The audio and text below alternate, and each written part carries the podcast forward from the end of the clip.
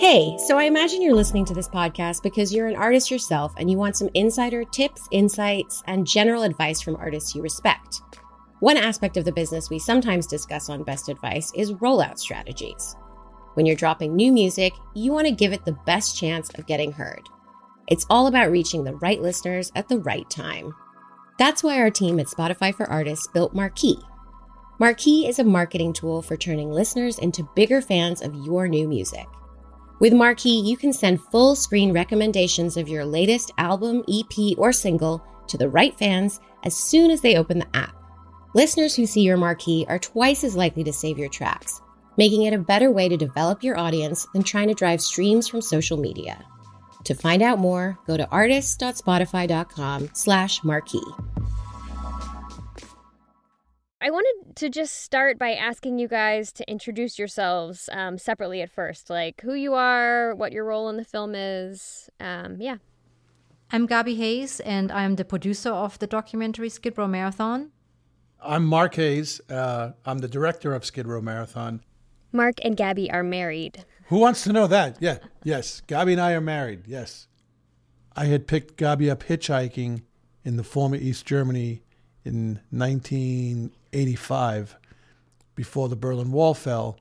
And then we were married and I moved over there and wound up living with her parents because they wouldn't let her out. Gabby was not allowed to leave until the wall fell in 1989. They moved back to the States the same year. They've completed documentaries about the Berlin Wall, the Cold War. They now live in Los Angeles. Their current project started 4 years ago with an article in the LA Times. So we read the article on a weekend. It must have been a Saturday or a Sunday before the LA Marathon. And since I'm a runner, I really loved the article. And I showed it to Mark. The article was about a judge who was running down on Skid Row. And not just running. He started a run club at the Midnight Mission, which is a homeless shelter for people with addiction issues. And I just want to jump in here to say, I realized last week's episode was also about addiction, but this is a very different story. So different, in fact, that I did not even realize the overlapping themes until embarrassingly very recently. Anyways, back to it. The article that Gabby was reading really resonated with her. For one, she's a runner. She runs every day. I mean, when I met Gabby, she was the fastest girl in her town. Gabby would run kind of cross-country running just for fun.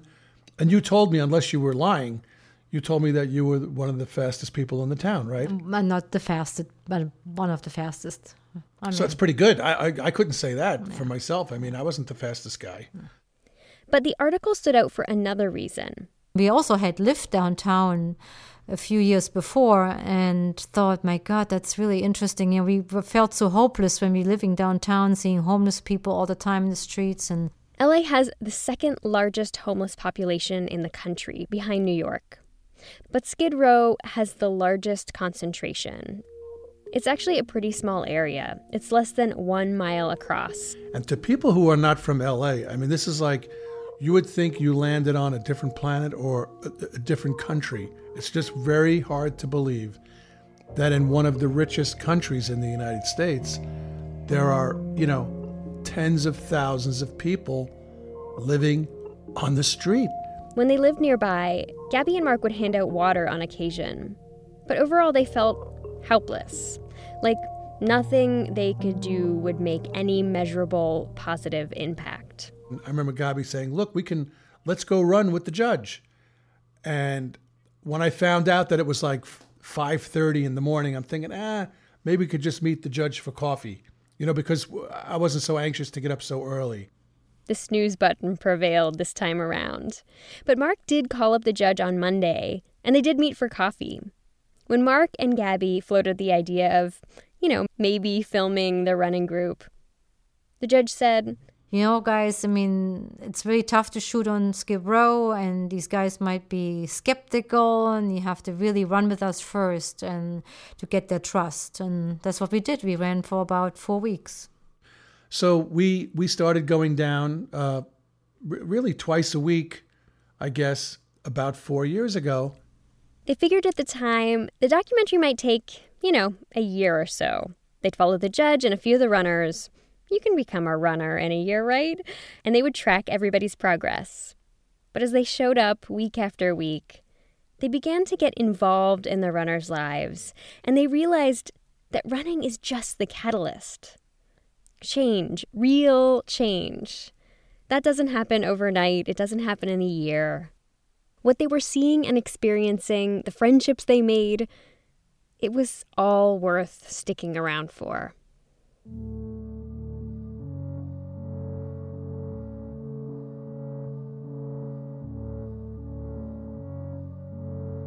I'm Rachel Swaby, and this is Human Race. On each episode of Human Race, we tell stories about runners and the world of running. Today, a story reported over 4 years by Mark and Gabby Hayes. It begins in 2012 with a homeless shelter on Skid Row, a judge, and an idea for a run club. It becomes a study in our capacity to change ourselves and others, one small step at a time. We follow one of the club's members from Seattle to Skid Row, from drug addiction to marathon participation. We're presenting a deeper dive into the lives of one of the 5 runners profiled in Mark and Gabby's documentary, Skid Row Marathon. Skid Row Marathon has its world premiere in a week and a half at the LA Film Festival on Saturday, June 17th. Today, you're going to get a special advanced peek into this remarkable group of runners.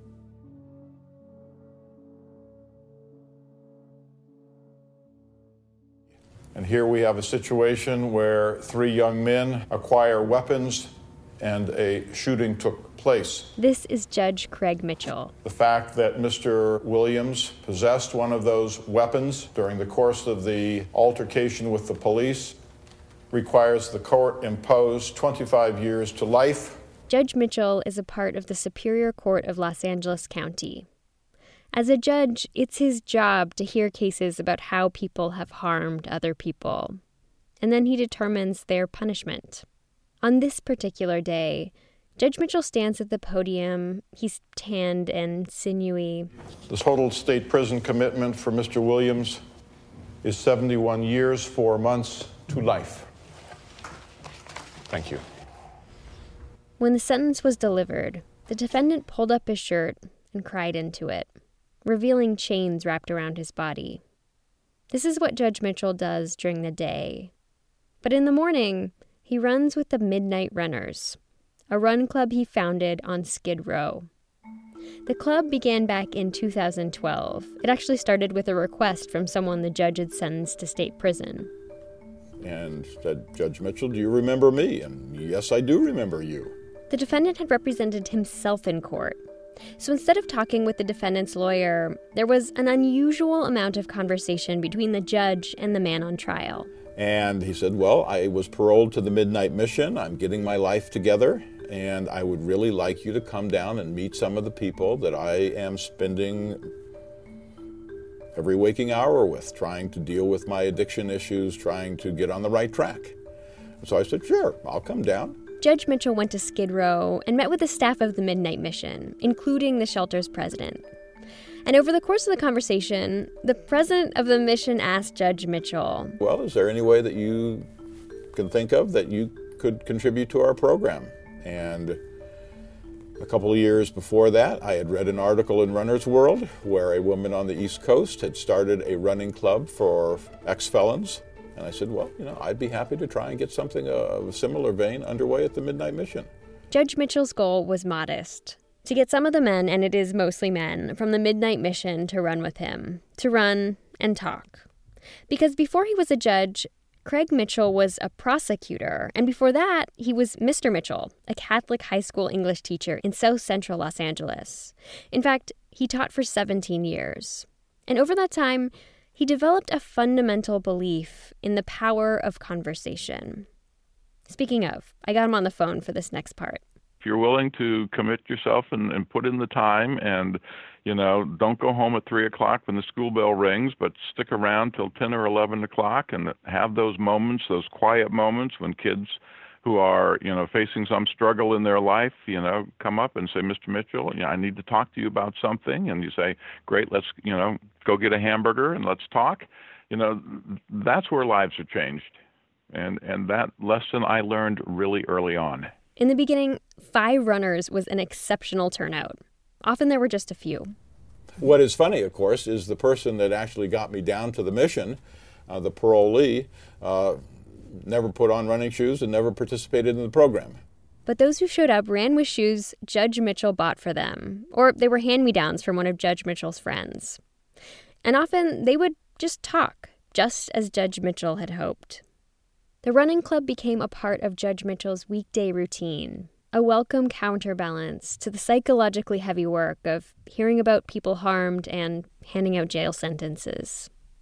On Monday and Thursday mornings, Judge Mitchell would ride 13 miles from his home to the courthouse on his bike. Then he would leave his office and run a mile south, through blocks of makeshift encampments, tents and blankets, and cardboard and sleeping bags, until he got to the Midnight Mission. Then he'd take whoever was there at 6 a.m. for a run. They'd go through Skid Row, over the 6th Street Bridge, through Hollenbeck Park, into an industrial area, and then back through Little Tokyo to the Midnight Mission, where the first people to finish wait for the last people to finish.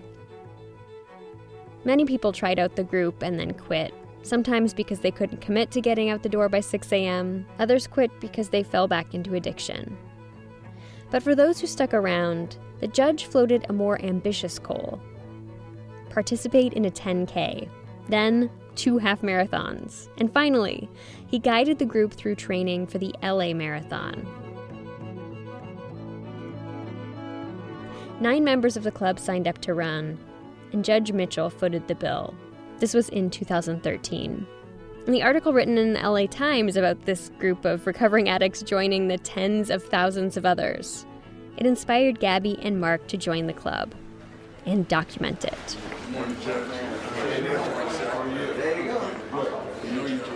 At 6 a.m. one morning, a dozen or so runners congregated in the courtyard of the Midnight Mission. Mark and Gabby were filming.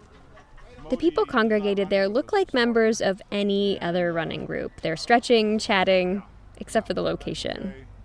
Here's Judge Mitchell. You head out the door at the Midnight Mission and step over the people who are laying down on the concrete with all of their life's belongings, you know, clustered around them. And when you see the scene in the documentary, it's shocking. There's a woman walking around with no shirt on, and it doesn't even seem that she's aware that she's missing her shirt. There are bodies everywhere, but once you get over the initial surprise of it, it's tempting to treat it as,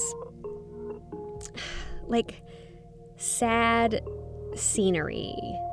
The backdrop to the story about running. But what's most startling is that the Midnight Mission runners, they're literally stepping over their past because their addiction issues led them to homelessness.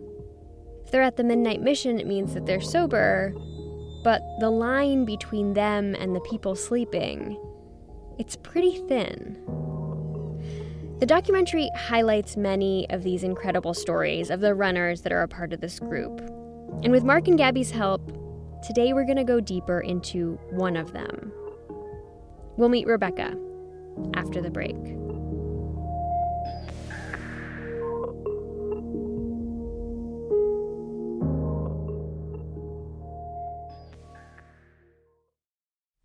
And we're back. I actually started running because I had a crush on someone. This is Rebecca. It's from an interview Mark and Gabby did for the film. I was running at a health club on the treadmill, and I remember, oh, I ran a mile, you know, and I would post it on Facebook and just be like, woo, I ran a mile, and then I just kept pushing myself, trying to get the attention of this guy, and then I did the 5K, and the feeling of running across that finish line was so great, and I'm a pretty grandiose, balls to the wall, all or nothing person anyway. That's just my personality. And so after I do this little 5K, never being a runner in my life, I decide I'm going to run the LA Marathon. Rebecca was hooked. If you find you enjoy running, why not go big, right? But running and competing, This wasn't Rebecca fulfilling some long life goal. I was never involved in any kind of sports or anything as a kid. And so running would be like the last thing that I thought I would ever get involved with. Rebecca never did well at school. She says that growing up, she always thought that she was stupid. She started drinking and using drugs when she was 12, and at age 14, she was kicked out of school for drinking in a bathroom stall. She went into her first treatment program that same year, but it didn't stick. She hopped around schools and then dropped out. She got her GED in her early 20s and even attended some college. And she did well, but the drinking got in her way. Rebecca's addiction issues stalled her forward progress and put a strain on her relationships. But for as rocky as her situation was then, she made a decision that would make it much, much worse. Actually, when I was 2 weeks shy of turning 21, I got introduced to heroin and cocaine, and that brought me to a whole different level. I just started doing crazy things in order to maintain that addiction, which in time led to homelessness. This was in Seattle, where Rebecca grew up. She cycled through treatment centers, jails, and hospitals. She became estranged from her friends and family. She slept at a shelter during the day, and she used at night. I was pretty much alone. I didn't have people that I ran with. There's really no one you can trust. There's no, it's really cutthroat on the street. So I was alone. I kept crossing that line that I never thought I would cross. And, at first it was terrifying living that lifestyle, but it's weird because eventually I got used to it. During the worst times, she didn't think there was any way she could ever get sober. She didn't want to. But a drug arrest actually offered Rebecca an alternative. She could participate in a drug court program, which meant that if she adhered to a strict set of rules, including getting and staying sober, the courts would drop the drug charge from her record. The program had structure and rules, strict ones. But Rebecca took the opportunity to try and improve her life. She went on methadone, which reduces the withdrawal symptoms from heroin, and she got sober. While she was sober, she had a son. She was on the right side of this thin line between sobriety and addiction, of being able to take care of herself and her son, and not. She stayed there for 3 years. One day, I wanted a drink. I went and I got a six-pack of Heineken, and I had two on my lunch break while I was at work. And that night, I threw something at my boss and got fired. I've never been able to drink without severe consequences. It dominoed after that. Her drinking led her back to cocaine and then heroin, and back to homelessness. But this time around, she was also caring for her 2.5-year-old son. At some point, a friend intervened. He offered to fly Rebecca down to LA to live with her mom. And so she goes. But the situation didn't work out. She started drinking again. I don't know exactly what happened. I think I call it a moment of grace. I don't know what else to call it. I kind of see my life, and I see what kind of mother that I've turned into, and I want more for my son, and I just can't live like that anymore, and I decided to get sober. But I also know that I can't get sober by myself. Rebecca entered a 12-step program to help her secure her sobriety, and this was in 2011. Although getting sober was a massively important step, she looked around at her life, and it was in shambles. She had her son and a suitcase, and that was it. Rebecca moved into a 3-bedroom house, but the house at one point had 27 people living in it, and the conditions were awful. It was filled with cockroaches, people living on top of each other. She was there for 9 months before securing a spot in family housing at the Midnight Mission. It was there that she met Judge Mitchell. The primary focus of her at that point in life was just maintaining her sobriety. She hadn't mended her relationships with family members. It was pretty much at the beginning. But she wasn't part of the group yet. She was marathon training on her own, which, you know, is hard to fit in for an average person. But on top of marathon training, Rebecca was homeless, she had a job, and she was a single parent. She was involved in her 12-step program. She did train with another member of the Midnight Mission, but her schedule was so packed that they ended up running in the middle of the night. Even though Rebecca wasn't running with the club, she knew people who were. And it just kind of seemed like a pipe dream at the time, you know, like unattainable. But there was also this thing in the back of my head, after everything that I'd been through because of my addiction, I was sick and tired of telling myself that I couldn't do it. I was sick and tired of it. And I saw the guys at the mission and I honestly thought, you know, if they could do it, I could do it. Rebecca completed that marathon in 2013 in 5 hours and 13 minutes. She loved it. She didn't hit the wall. She just had a great time. Judge Mitchell was actually hosting a celebratory dinner in his chambers for members of the club that completed that race. And a friend of Rebecca's invited her. We had dinner and just the camaraderie that was there, you know, and then looking around the table and knowing the stories of all the guys that were there and myself included, it just blew me away, you know. It blew me away, and we just ran a marathon, you know. Rebecca joined the club shortly after. But that was just the beginning. After the break, Judge Mitchell's modest running group gets an international upgrade.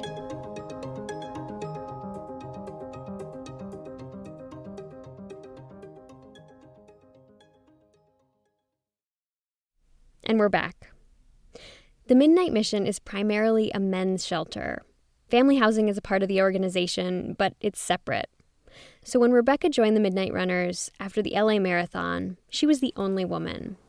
I didn't think I would join a running club. I thought it was kind of corny to me, really. And it's still kind of corny to me, you know. But these guys, you know, being able to run and do marathons and, you know, on Skid Row, like that gets me. I just we root for each other, and it's on such a different level. And, you know, not only are the guys on the running club, you know, beating the odds by staying sober, but they're doing things that people who have never touched drugs, I don't want to call them normal people, but people with non-drug addicts are doing. Rebecca found a community. And I think it's impossible to overstate just how important finding this positive, supportive group on Skid Row is. They're in recovery in a place where the streets are just filled with people with addiction issues. Here's Judge Mitchell. People who have engaged in addiction, particularly for long periods of time, they're estranged from their family. They normally don't have the connections that people who work have. They're very isolated. And when they become active participants in the running club, they have an alternative family. We had one of the guys running with us not long ago, and one of the runners said, well, I'm going to miss a run next week because I have to go visit my family. And this particular runner immediately shouted to the rest of us, you are my family. I don't have to go anywhere. You know, to quote Aristotle, we are an associating being. You know, to be fully human, we have to enjoy connections to other people. And that's what the running club provides people in recovery. Judge Mitchell thinks that this community might be the single greatest gift of the Run Club. Mark and Gabby have already wrapped up filming, obviously, but they're still members of the club too. Being with with the runners and also sharing our experiences and sharing some love as well, and we celebrate birthdays together. Like, let's say if somebody has a birthday on a certain running day, we'll bring some cake down and share cake and coffee with them on Skid Row. It's a pretty amazing perspective Mark and Gabby have been able to capture over their years running with and filming the club. And one thing that struck me as I listened to their interviews for the film is just how one small success can act as fuel for another one. So Rebecca's 5K made her think, this previous non-runner, it made her think that maybe she could run a marathon. And after the marathon, I realized I could do anything. I don't mean that in like an egotistical way, but I mean, if I work hard at something, I can do anything. And I never knew that before. I just kind of thought, as a drug addict, this is my lot in life. But what running did is it gave me my fight back. It was like running a marathon was this proof of concept, concrete evidence that putting a plan in place and following it could reap extraordinary rewards. She was testing this theory in other areas of her life. She was going back to school. She loved science and anatomy. So Rebecca decided she wanted to train to become a surgical technician. Boy, the obstacles. So many obstacles. She had to figure out how to pay for school, how she was going to take care of her son, and how to participate in the program that was helping maintain her sobriety. All at the same time. But that wasn't even the half of it. Think about it. Rebecca's past would make her a very challenging hire for a hospital. After I get out of school, who's going to hire me? I have this criminal record. You know, I have drug problems, you know, drug felonies on my record. Rebecca says the success she saw in her running and her 12-step program made her ask, but what if? What if, instead of tossing out the idea that she could have the job she really wanted, that she'd go full force for it? And actually, Judge Mitchell went through his own what-if revelation not long after getting the running club off the ground. I do run marathons overseas on a regular basis, and I thought, well, you know, why should I be the only one enjoying these experiences and having to tell them secondhand about what is going on in various places? Let's do one together. In 2014, Judge Mitchell took 3 runners to Ghana. He largely footed the bill with a little help from some donations and a fundraiser. The next year, the group decided to go to Rome. And this time, the judge took 25 runners, Rebecca included. Going was more complicated than just buying a plane ticket. The judge fundraised for the runners, but he also put a significant amount of his own money into the event. The trips aren't cheap.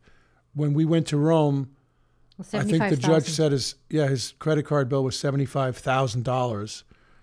And, I mean, this is serious money when you have, you know, again, he's got kids and he has a family. That's a lot of money, you know. It meant getting passports and navigating parole officers. It was a very complicated endeavor. And for the runners, it meant overcoming pretty deeply entrenched feelings.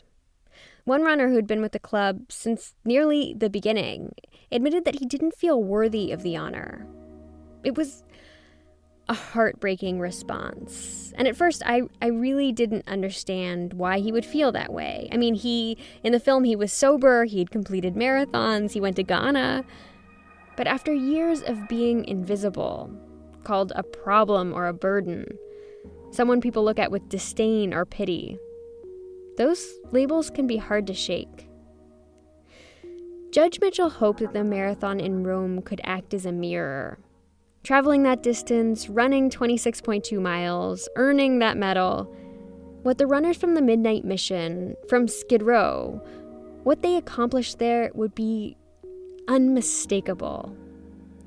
In fact, even without the marathon, Judge Mitchell had a model for how travel alone could transform. People question, why are you spending this kind of money to take people halfway around the world? Pope Francis, many years ago, did essentially the same thing in Argentina. He would take poor people who did not have an opportunity to travel outside of Buenos Aires and give them a holiday, a trip to the ocean, which they had never seen before. Pope Francis observed that by making this type of investment, giving people an opportunity that they would not otherwise have to travel, to see things that they hadn't seen before, would give them dignity. And that word stuck with me, giving another person dignity. Giving someone from Skid Row an opportunity to come to a glorious city is incredibly empowering. It gives them dignity, and that's what this is about. The morning of the marathon, Rebecca was in her hotel room in Rome. She checked Facebook and saw a video that her son posted. Good luck on your marathon, Mom. The film crew was there with her as she tied her shoes.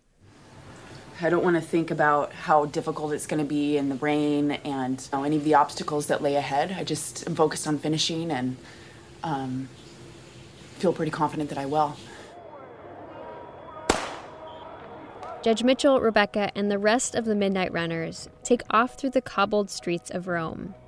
It's raining, and they're wearing yellow ponchos. It was raining, it was cold, I wasn't dressed appropriately. Now, Rebecca went into this race a little cocky, and that's her word, not mine. She had completed the LA Marathon, and she'd done another one in Seattle, actually. But as a single mom, and a homeless one, she was busy. I hadn't trained as much as I would have liked to. And so by mile 10, I'm done. I don't want to, I don't want to finish this marathon. And I run into the cameraman, actually. She ran into Mark. I see Rebecca completely drenched. She was not feeling well. I smoked a cigarette at mile 18 while I was on the course. And, I just had a really hard time. In the moment, the wheels were falling off. Rome was her third marathon. In fact, at the one she ran in Seattle, she said she felt like she was being carried on angels. There was no wall. She had family there. She felt like she was flying. But there she was, in this incredible city, with this group of people that means so much to her. And she's having a really tough time. It took her over 6 hours, but Rebecca finished. In fact, all of the runners did. I just think about my son, and, I want my son to dream big, too, now, you know what I mean? Like, we can stop this cycle now, and, it's such a big deal being here. It's not just about homeless people running in Rome, it's about all the people at the Midnight Mission and all my friends and, my family, and they're just watching this, and it's inspiring them. It's such a big deal. Rebecca said that Rome shattered some of the labels that she and others had applied to herself. She said it did give her dignity and strength and self-esteem, all qualities that she can use to inspire her son. Over the 4 years Mark and Gabby documented Judge Mitchell's running club, they saw dreams expand. Rebecca completed 5 marathons in 2 years, including one she ran internationally. In 2016, she ran with the club again in Vietnam. She also completed her schooling to become a surgical tech, despite not knowing if she'd ever be able to get a job. But 2 years ago, she arrived to the run club and made an announcement.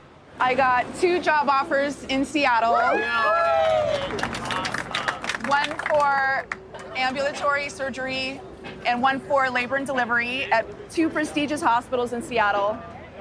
And I decided to take the labor and delivery job, and I start July 6th. Yeah. She still works at that hospital today. In the beginning of the episode, Mark and Gabby talked about how they were drawn to Judge Mitchell and the running club because it looked like he was doing something that had the potential to really make a difference. But the magnitude of that difference... None of them, not Judge Mitchell, not Mark, not Gabby. I don't think any of them were prepared for just how profound that has turned out to be. There's perhaps a stereotypical perception of people who are homeless, people who are addicted, that they have inherent limitations that sort of condemn them to this circumstance. And Rebecca just blows that stereotype right out of the water. Because once you free her from the addiction, once you free her from homelessness, you see, oh my God, you have an incredibly intelligent woman who is wise, who is compassionate, who has all these wonderful qualities, and there are a lot of folks like Rebecca on Skid Row. Judge Mitchell tries to reach them through his run club. On Skid Row, before they reach his court. What do I do as a judge for a significant portion of every day? I determine how much time I am going to separate a person from the community. And when I work with individuals in the running club, how can I empower these people to overcome their addiction, maintain their sobriety, so that the community is better off as a result. That's the distinction that I see. So Judge Mitchell will continue to run on Skid Row on Monday and Thursdays, talking and planning and traveling with anyone who'd like to join. And, you know, to think that you just threw up your hand and you're like, sure, I'll start a running club, kind of looking back on it now. You know, how many parents have felt the same thing? You know, okay, dear, you just told me that you're pregnant. And then, you know, 9-10 months later, you've got this child in your arms, and you go, oh my God, you're still coming to terms with something that you probably didn't give a whole heck of a lot of thought to, and now it's the absolute most important thing in your life, and will be for the duration of your life.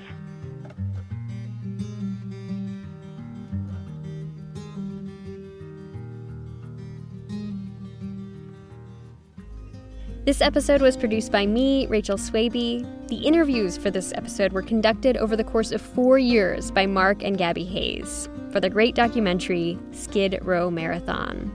More information about that in a minute. This episode got feedback from Brian Dalek, Sylvia Ryerson, and Christine Fennessy. Host music by Danny Cock. David Willey was the founding editor-in-chief of Human Race. Human Race is a proud part of Panoply. Okay. Skid Row Marathon is the title of the movie that Mark and Gabby made, and if you live in the LA area, you should go see the documentary. It's part of the LA Film Festival, and you can see it on June 17th at 12 p.m. Get your tickets. Do get your tickets. And I just want to make sure that you know it is so much more than we presented here today. Truly, the documentary follows many more runners with equally, if not more, astounding stories. Trust me on this, you will want to watch until the very last second. There's still an aha moment at the very end.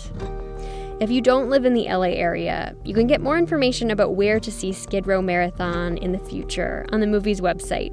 That's skidrowmarathon.com. We'll be back to our regular every other Tuesday schedule in 2 weeks.